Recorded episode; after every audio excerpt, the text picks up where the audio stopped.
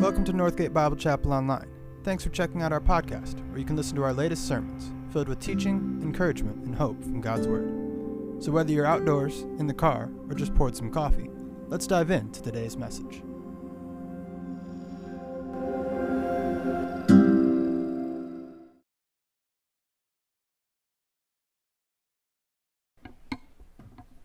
Good evening, everyone. Oh boy, good evening, everyone. Oh boy, good evening. Good evening. Oh, I love always being uh, speaking to teenagers after they've had a full meal and a full day. Because you have a pulse of a rock. How are ya? Good. Thanks, Joel. Good to see you. You good? Good. Have you had a good weekend? Yes. Yeah, it's good. Yeah, it's a good. Come on, a youth conference. Are you having fun? Yes, some spirit in the house. Perfect. So, for those who do not know me, my name's Aaron Young. I um, hail from. Uh, I'm like the only speaker this weekend does not hail right now from Northgate, but my roots are from Northgate. It's my home assembly. Uh, many times here, I haven't lived here. I, I thought about it today when I walked in here. Um, this room seems smaller than I remember. I, I haven't lived here in 12 years. Um, I've actually, I'm gonna be 30, so we're getting to that time where I'm almost halfway, like, been in Rochester, haven't been in Rochester, blah, blah, blah. But um, it's good to be back. It's good to be back and be with you all. Um, uh, our brother John Benson and I, when we were praying, uh, it's always amazing that the Lord Himself, right? There's what, 30 of you? Is that how many people are here? Yeah, somewhere around there. Um, that the precious hands of the Savior of the world has placed each one of us here to hear something this weekend. Right? I mean, it's sort of like we, we, we sort of have to start there that there's 7.7 billion people in the world, and somehow, some way, the God of heaven has placed you in these spots right here to somehow hear something about himself. Whose kid is that? Um, right? But I- it's an amazing thing, right? That the, the God of heaven sees you, sees your heart, knows how many hairs are on your head, and He cares about the hearts of each one here. He cares about what you think of Him. He cares about what's going on in your life, as we heard about this morning. We have a God who loves us beyond all comprehension and somehow has brought us here to have another moment where we can learn something about Himself. I mean, isn't that a privilege? Uh, Like an, an honor, really, right? And, and I'm not saying, believe me, listening to me is not the honor here, okay? The, the honor, see, you're laughing because some of you know me. But, right, the, the honor is that we can open His Word and hear the words of the precious one, the Lord Jesus Christ. If you have your Bible, uh, turn to John chapter 6. Um, I sort of like this uh, system in which we have the speakers because like I'm doing like one message, so like I can throw a grenade, pull it, and throw it, and be like, "Have a good night, everyone." Smooches and deuces, right? I can like go out, throw the grenade, like you know, and um, and of course, like Saturday night, we all know what kind of messages these are, right? The ones that get to the feels and um, all these things, and um, I think the, the subject matter of this is something that's really personal to me and to many people, and it will be personal to you one day. Okay? The word that for what I have tonight is stay. Right? The first word that Caleb had was what? Stop. Stop. Stop. With some passion. Stop. Right? The second word that Ian had was See. Oh, yes. and I'm going to do Stay. Uh, three people are listening. Yes, I'm going to do stay. Yes, I'm going to do stay. Um, I think a lot of times, and, and some of you have been counselors at camp and different things. Um, one of the passages we're going to talk about tonight is John chapter 4. And um, this goes for all of us. We're, we are called to plant seeds. And I'm not ignorant that some of the things that I'm going to talk about tonight are things that you can't understand today. But as servants of the Most High One, as servants of Christ, our job is not to decide what kind of seed we're throwing. Sometimes the seed we're throwing are bulbs. And the thing about bulbs is sometimes you plant that bulb and it grows in another season. And mark my words, the message tonight might be a word or a seed that's going to grow in a time of your life that isn't today. And maybe it is. We leave that to the Holy Spirit. That's why we ask Him to be here and we expect when we gather, right, when we come together, that when God is in our midst, we need Him. Because He's going to bring alive, as it says in Hebrews chapter 4, the Word of God into a way that's going to be practical to you. So I want to start over in John chapter 6, and I want to make sure because I know as time goes on, you shut down, especially on a Saturday night. So I want to make sure I get the, the, the, passage that really is pricking my heart tonight, the thing that's convicted me, and if it convicts you, praise God. But over in John chapter 6, verse 67, and yeah, we're going to read the other verses, but I want you to just focus on this. verse 67. Then Jesus said to the twelve, Do you also want to go away? But Simon Peter answered him, Lord, to whom shall we go? You have the words of eternal life. Also, we have come to believe and know that you are the Christ, the Son of the living God. If you get one thing out of this message tonight, I want you to focus on some of the questions that are here. First question, someone tell me in verse 67, what's the first question? Shout it out. 67. Do you want to go his way as well? What does your version say? Right. Are you going to go? Because as you're going to find out early in the passage, that there are people who abandoned the Lord. And we don't know. I mean, some. I mean, we can assume forever. We, I, I don't know. But people who were following the Lord somehow made a decision and said, "Enough's enough." And Christ looks at his disciples, the ones who are walking with him, the ones that saw him make the lame walk, the dead rise again. These are the same people, and he looks at them and he says, "Are you going to leave also?" And what's Peter's reply in verse 68? Shout it out. Where should we go?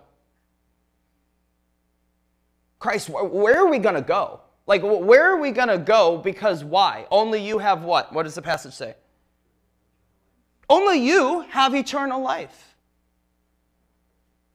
Only you have eternal life. See, I, I have the privilege of picking up where Ian left off today about the storms of your life. And, and, I teach teenagers. I teach about 200 students. I'm a choir teacher. Yes, this is the music teacher 2.0 today, right? This part two, rather. I'm not the better version. Um, and I know for a fact that one of the things I love about teaching high schoolers is it's one of the first times in your life that you feel like everything's falling apart. See, nobody talks about this, right? Because when you're a teenager, for some of you, it's the first time where you go, this situation really sucks.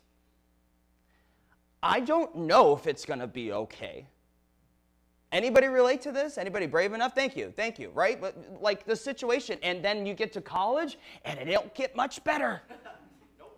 And there is mountains after mountains. When you climb the mountains, you get up sometimes to the top of the mountain range and you see there's a whole place of mountains just waiting for you in your whole life. And you wonder if you have the strength to keep going on the journey.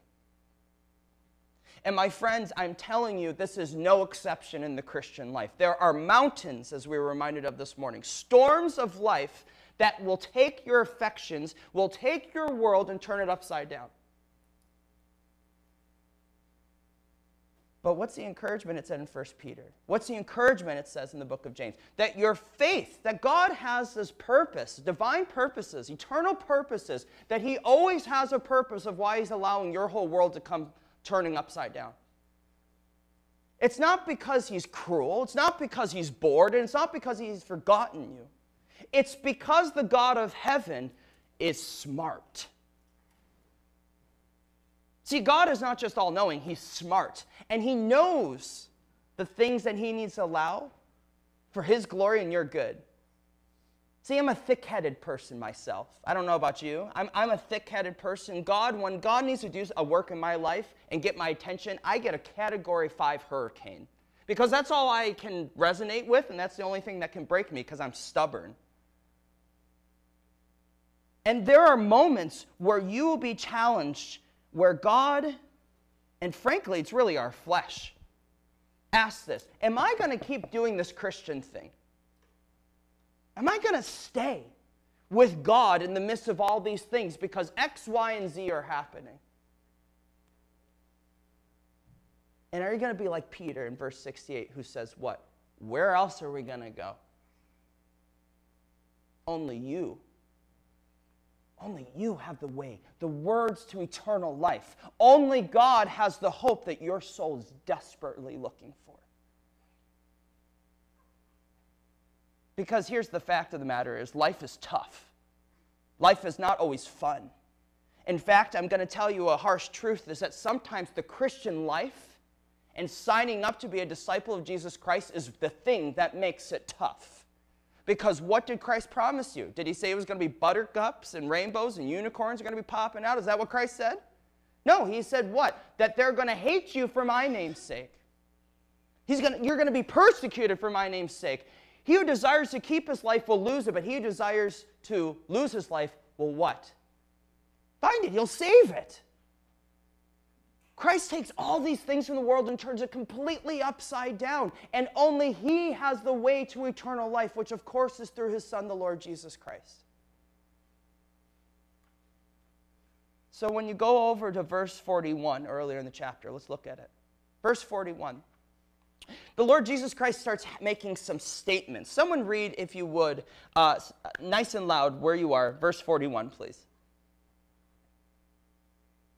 Of John 6.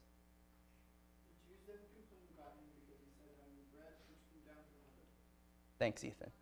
I am the bread that comes down from heaven.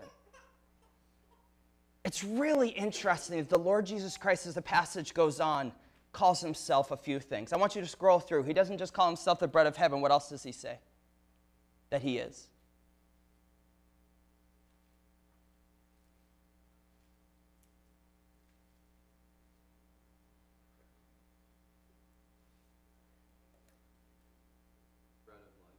He's the bread of life. Right? He's the bread of life. And then what else does it say? He doesn't just talk about the bread, he talks about what?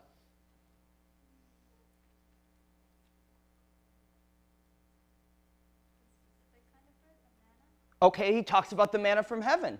Awesome. What else do you see? Living bread. Living bread. Great. What else do you see? There's more than just bread. Living water. Living water. Thank you. Right? Living water. What verse did you see that in? Yes, eating flesh. Oh boy, now it's getting real. Because now we hear cannibalism and now we go, whoop. Right? We see living water, we see the flesh, we see the blood, we see all these things. And the Lord Jesus Christ, I'm telling you what, if I was sitting there and he all of a sudden says this statement, unless you eat my body and you drink of my blood, you can have no part of me. Excuse me? Right? That at least should perk up our souls and our ears to go, I know Jesus is not a cannibal. and I mean this reverently, but look at what the question was. They had this question in verse 42. What does it say? The Jews quarreled among themselves and said, How can this man give us flesh to eat? And what does Jesus go on to say? Most assuredly, I say to you in verse 53 Unless you eat the flesh of the Son of Man and drink his blood, you will have no life in you. Whoever eats my flesh and drinks my blood has eternal life, and I will raise him up at the last day. My flesh is food indeed, and my blood is drink indeed. He who eats my flesh and drinks my blood abides in me, and I in him. As the living Father sent me, and I live because of the Father, so he who feeds on me will live because of me. This is the bread which came down from heaven, not as your fathers ate the manna and are dead. He who eats this bread will live forever. Does anybody want this? Yeah, yes, yes. Well, why do you want it? Why, why do you want it? Eternal life. Eternal life. You see, because that's the amazing thing. I, I don't know about everybody here. I don't know if you're like an atheist, someone who doesn't believe in God. I mean, I, I don't know. Maybe it's my camp work life. I just assume nothing because all of us know the right answer. Sort of actually like this, this passage. The Jews, whether they believed in God or not, were supplied by the God of heaven about manna. But unless they ate the manna, they didn't live. See, there's people around here who know about manna but have never tasted the manna for themselves. You see where I'm going with this, right? There are people who know about Christ, who see the bread of life and can acknowledge that maybe Jesus was something special, but he's nothing special to me. Why? Because I've never tasted. I've never eaten of the bread, which is clearly a spiritual metaphor, not a physical thing.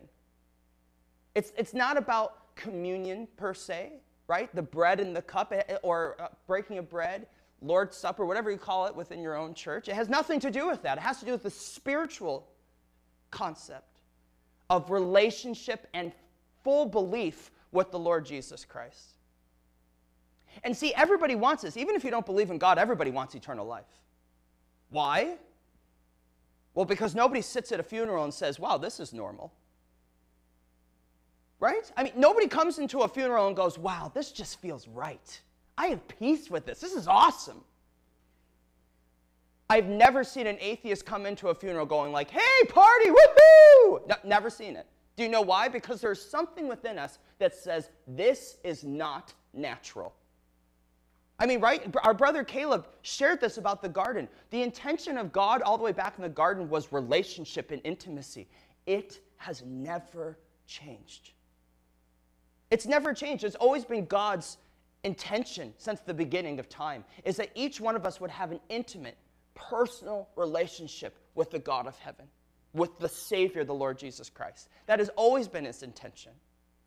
He desires this for each one of us to, to taste of the bread. And what does that mean? A personal relationship with the Lord Jesus Christ, to have personal belief, not in fact, like the manna from heaven. Yeah, it's not to say, yeah, I know God died on the cross, right? Because Satan knew that. I mean, right? I mean, the devil, Satan, believes that Jesus died on the cross. Does he not? I, I'm pretty positive he does. And, and doesn't, according to Luke chapter 4, when Jesus was tempted for 40 days, does, does Satan not know Scripture? So, what is different with you? I mean, do you see where I'm going here? It just can't stay in head knowledge, folks. It's got to go to knowing the person of Christ, the person in this book, in an intimate, personal way. Just as you and I, I'm making eye contact with all of you, the God of heaven wants to have that with you. Personal relationship. Not just when you're talking at Him, but to have listening. And the only way to have relationship, again, is through the person of the Lord Jesus Christ, believing that He died on the cross for our sins, that He was buried and He rose again, according to the scriptures found in 1 Corinthians. This is important stuff. And so some of you, I know, I, I know some of you are all of a sudden going, wait a minute, wait a minute, wait a minute. I'm starting to compute and reflect in my own life. Yes, that's what, this, that's what these conferences are meant to do. Am I actually in the faith? Have I actually ever had a relationship with Jesus Christ? Or is it just a, a fact, like two plus two is four? I had one brother once who who, who said this. He's like, he, he prayed. He said, Lord, what's your favorite color?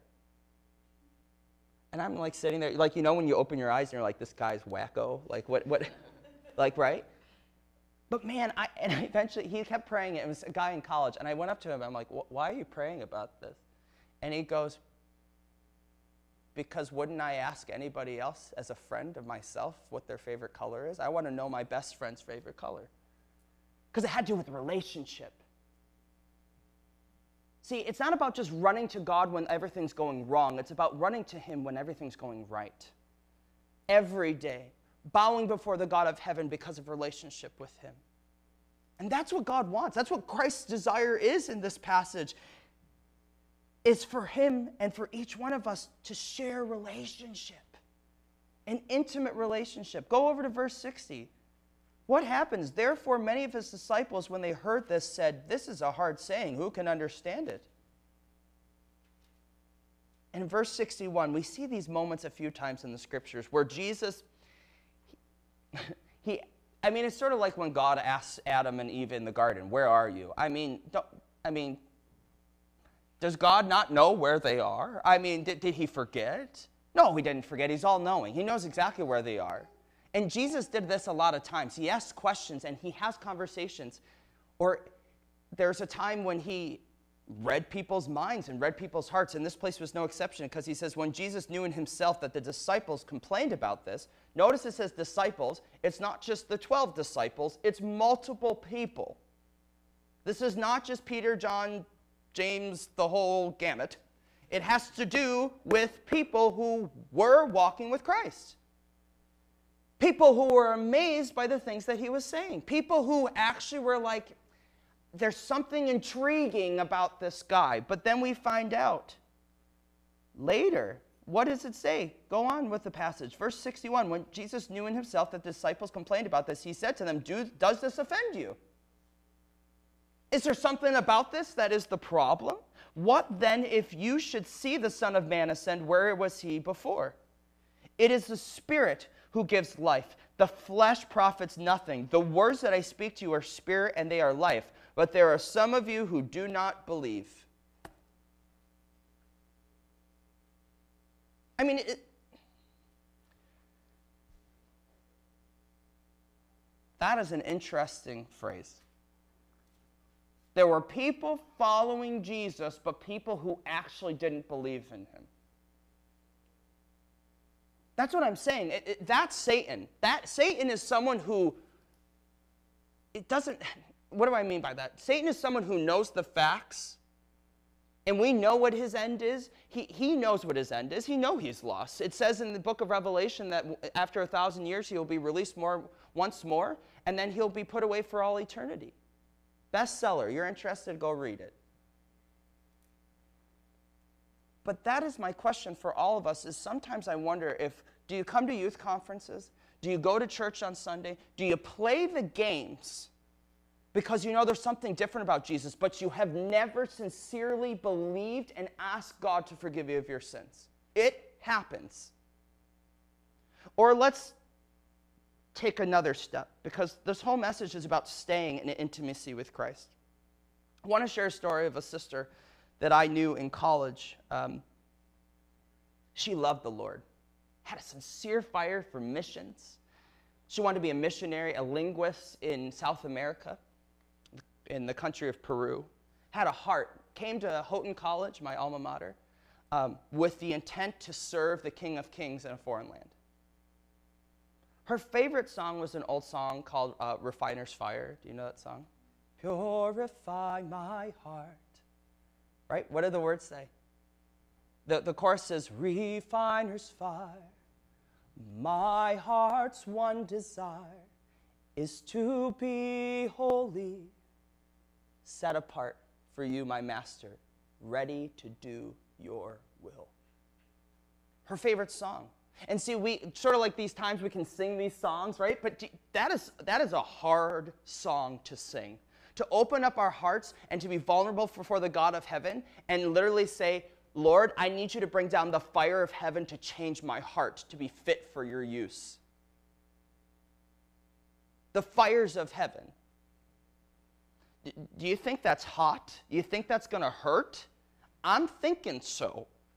I'm thinking that when God gets involved with our lives and it says that He corrects those He loves, you think it's going to be a picnic? It's not going to be a picnic because you know what happened to this friend in college? I won't go into all the details because it's not important, but um, she had some foster siblings. Uh, she lived in Canada, in Ontario. Um, an, an, instance happened, and all of her siblings had to be taken away. She's to this day is not following Christ anymore because of one moment. One moment, sort of like in this story. They all were following Jesus, and the one moment they didn't understand what was going on, what happens? They walk away.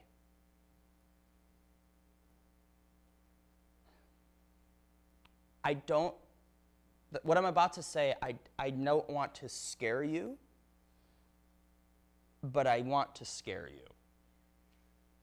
To fear the Lord and to run to Him because I'm telling you right now, what I'm about to say is the truth your day will come. There will be a circumstance in which God allows in your life to turn your world upside down and to really figure out if your faith is really all it's cracked up to be. Just like Peter. Remember Peter? What did he say to Jesus? I'm gonna, I would die for you. I would go to the grave. I would do anything. And he says, Peter, before the rooster crows, you will deny me three times.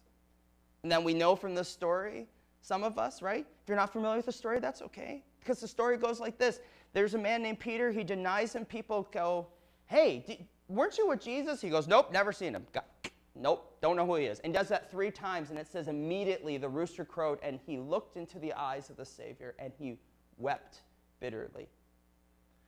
Because I'm telling you, sort of like Ian was reminding us this, this morning, until you go through the fires of life, we, not even we, you don't know if your faith is all it's cracked up to be. Because we're fickle. We are unconditional, sorry, we are conditional lovers. The Lord is unconditional. His agape love, love that we don't have to like depend on or have. It's grace and it's love freely given, so no matter what, He's got you. But us, oh, we'll show up and we'll do exactly what we need to do and, and say all the right things, and all of a sudden one thing happens in your life, I'm out. Your time will come where the life challenges you. And you have to ask yourself if you're going to be a real disciple. Because as the passage goes on, what does it say?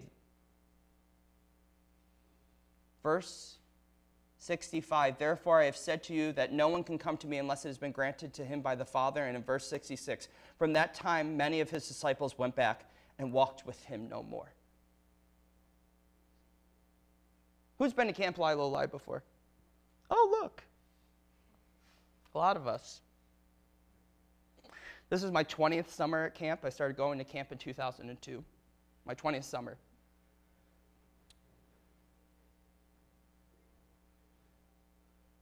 The truth of the matter is, is that the people who were there in 2002 are not there in 2022.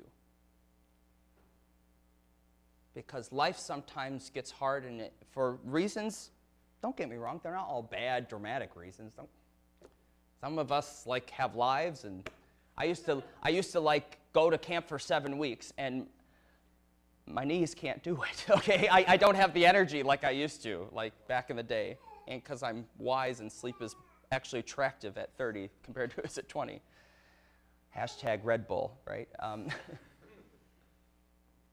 but the other fact, and the fact that's an ugly fact, is that some people that I know who sincerely served with me at camp no longer want anything to do with the Savior. Now we know from the scripture it says that he who says in his heart that he believes in no God is a fool. But I'm going to challenge each and every one of you, and I'm going to tell you what I believe because there have been a few circumstances in my life. I'm not going to sit here, like stand here and lie to you. There have been circumstances that I have considered walking away from the Lord. Why? Because I was so afraid of what the next mountain would be. Because there was a season in my life where I looked at my heart and I saw the ugliness of my sin and I saw who I was before a holy God and I said, I don't know if I can take this.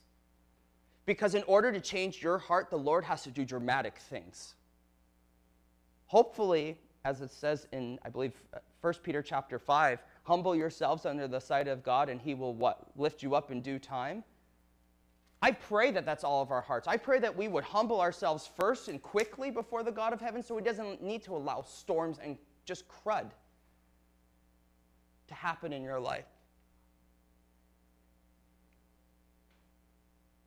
But sometimes there are just things, even the most holy of people, that storms come.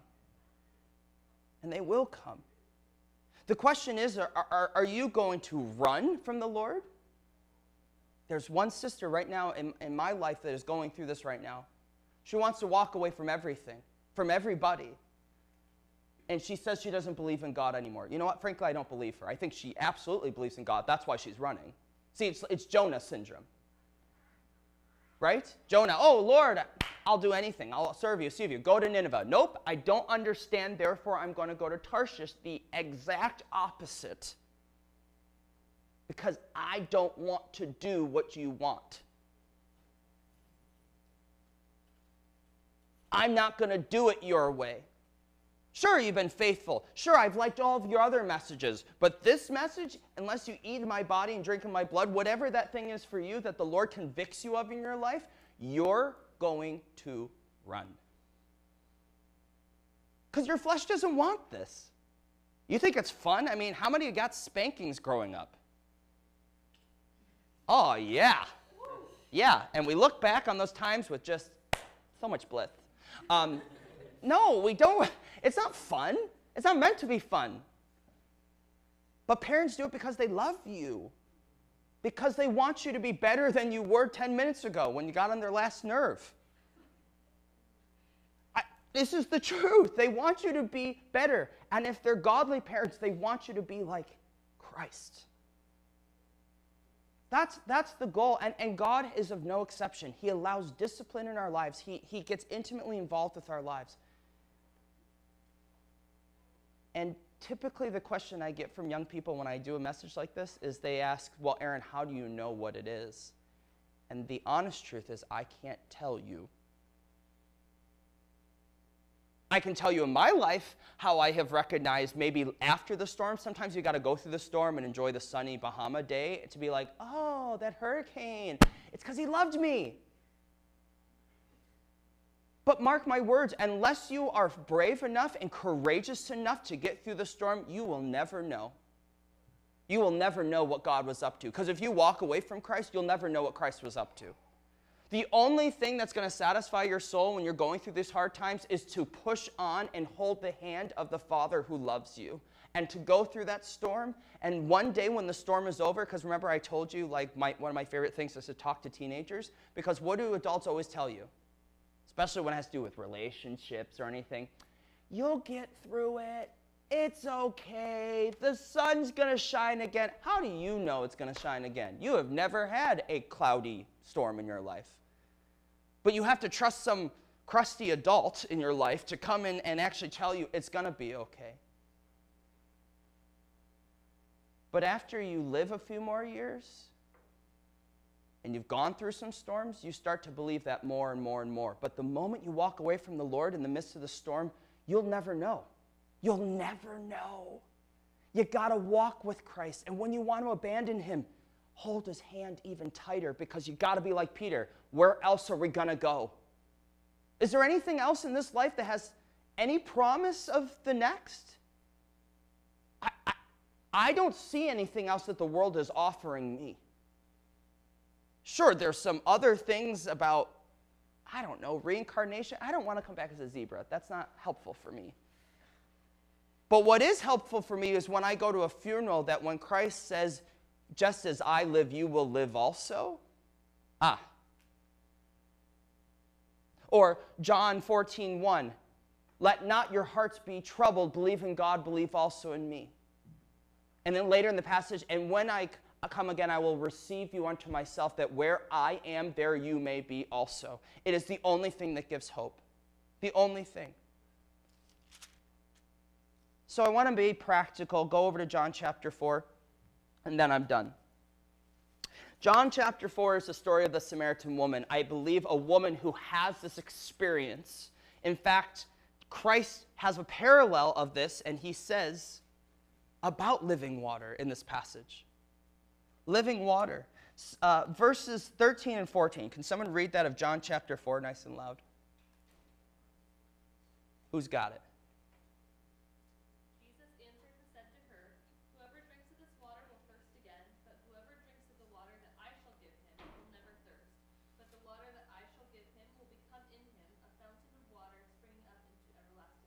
Right. Thanks, Rach. Right? It, it's. he gives this concept again to this woman, a Samaritan woman. A Samaritan woman, which, for context, the Lord Jesus is up on this mountain by himself at this well with a woman, which there's so many no nos to the world in this whole passage. Alone with a Samaritan woman, that's sort of like the race you didn't talk to in this day and age. And he's alone having an intimate experience, like I've been talking about for the last few minutes. An intimate experience with this woman on the mountain. Why? Because it says earlier in verse 4, can someone read it? It's one of my favorite passages in all Scripture. Verse 4. Say it one more time. But he needed to go through Samaria. One more time, Joel. It's just so good. But he needed to go through Samaria. But he needed to go through Samaria the God of heaven decided to go the long way to have an intimate, personal experience with this woman on a mountain. Dare I say that the Lord Jesus Christ this weekend is daring to have a moment with you if you let him. You see, though, because this is what I'm talking about. If you, if you are still with the person of Christ, if you come to the Lord and you say, like my friend did in college, refiner's fire, my heart's one desire is to be wholly set apart for you, then the Lord's going to say, game on, let's go. And he's going to start revealing things in your heart that are pretty ugly. And if you're anything like I was in my late teens, in my early 20s, I go, Lord, change my heart. And he goes, Well, what about that dark thing in the corner? And I'm like, But not that. You can deal with this stuff that I'm willing to confess. But what about that? We're not talking about that sin. We're talking about this stuff because I'm telling God how to do his job. Anybody guilty of that in the room? Because the Samaritan woman is there, and she says in verse 15, look at this with me. The woman said to him, Sir, give me the water that I may not thirst nor come to draw. Because everybody wants this. Everybody wants living water. And she, Jesus says, Good, go call your husband and tell him to come here. Oh, yeah. It's going to get, yeah, watch this, watch this. Okay, verse 17 the woman answered and said, I have no husband. And Jesus said to her, You have well said, I have no husband, for you have had five husbands, and the one whom you now have is not your husband. In that you have spoke truly. Zoinks. See, the woman wanted living water, and Jesus said, Perfect. You want living water? Intimacy with me, relationship? We're going to deal with this sin right now. Go and call your husband. I have no husband. Yeah, you're right. Because you are that woman in town who's had five. Now, this woman had a choice. If it was me, those secret dark sins that nobody wants to talk about, because remember, she's alone with this man up on the top of a mountain. And, and her response is, Sir, I perceive that you're a prophet. There's something a little different about you.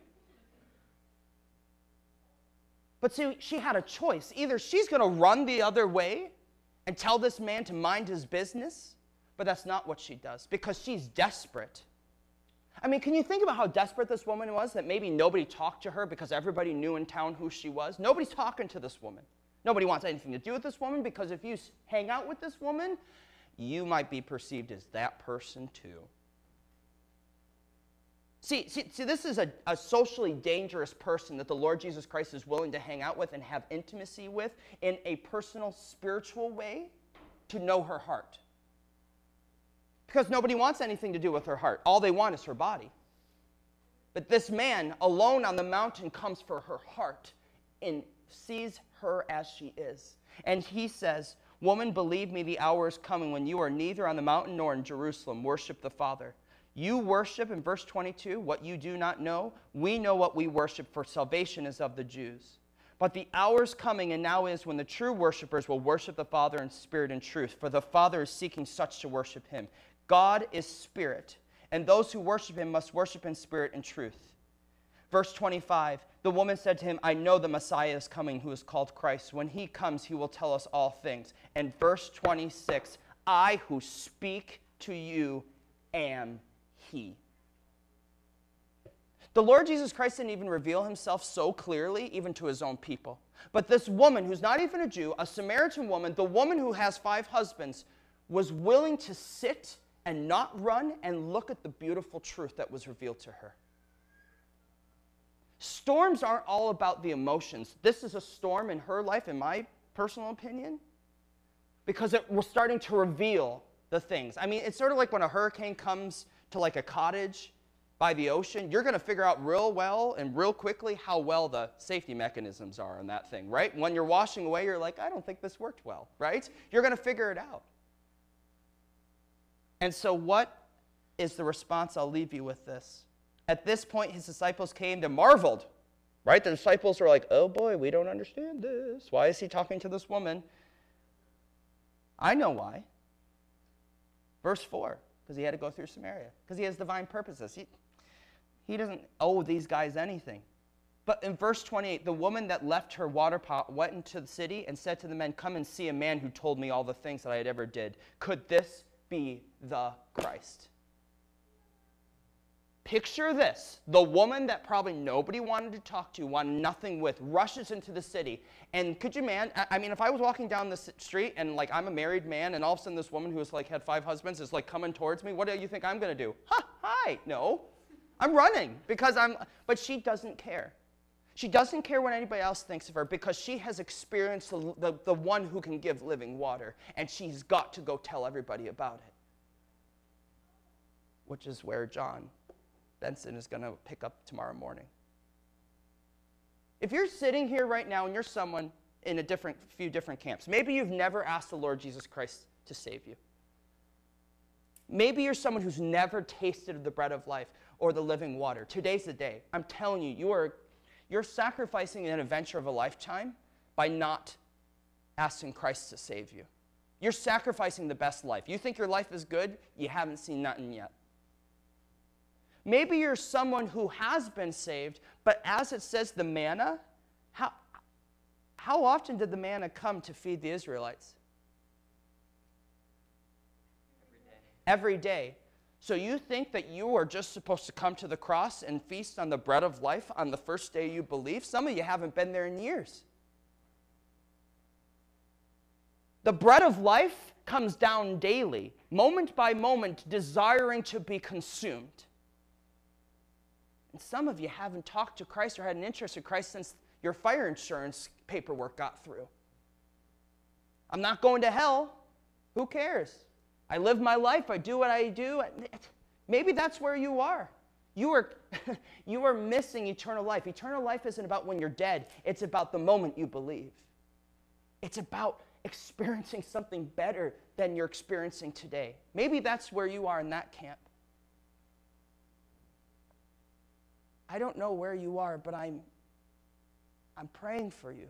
The people of this conference are praying for you because we want you to experience Christ in a different way. You're not at this conference to pat yourself on the back and say, I'm doing what I'm doing and I'm doing well. You're at this conference to reveal the things of your heart and to stop, as Caleb said, and said, Am I holy? For he is holy. And if you can honestly sit there, including myself, and we can kid ourselves to think that I am as holy as the God of the universe, then we are not done yet. And there's work to be done. Have you sat still in the presence of Christ? Have you opened His Word recently? With open hearts, with still minds. Sitting there, waiting for Him to speak to you. When's the last time you did that? Have you ever done it? Have you ever devoured this book looking for the heart of Christ? Have you ever gone through an experience in your life, and I promised you it will come, where you're going to want to run from the Lord? Are you going to be like Peter and say to yourself, but where else would I go? Let's pray.